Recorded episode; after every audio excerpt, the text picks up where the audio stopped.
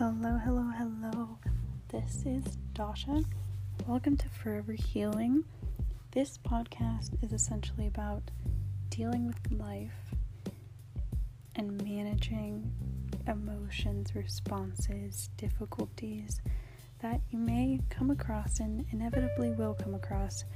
I am currently a college student. I'm studying political science and psychology. I love reading. Perhaps I'll talk about some books.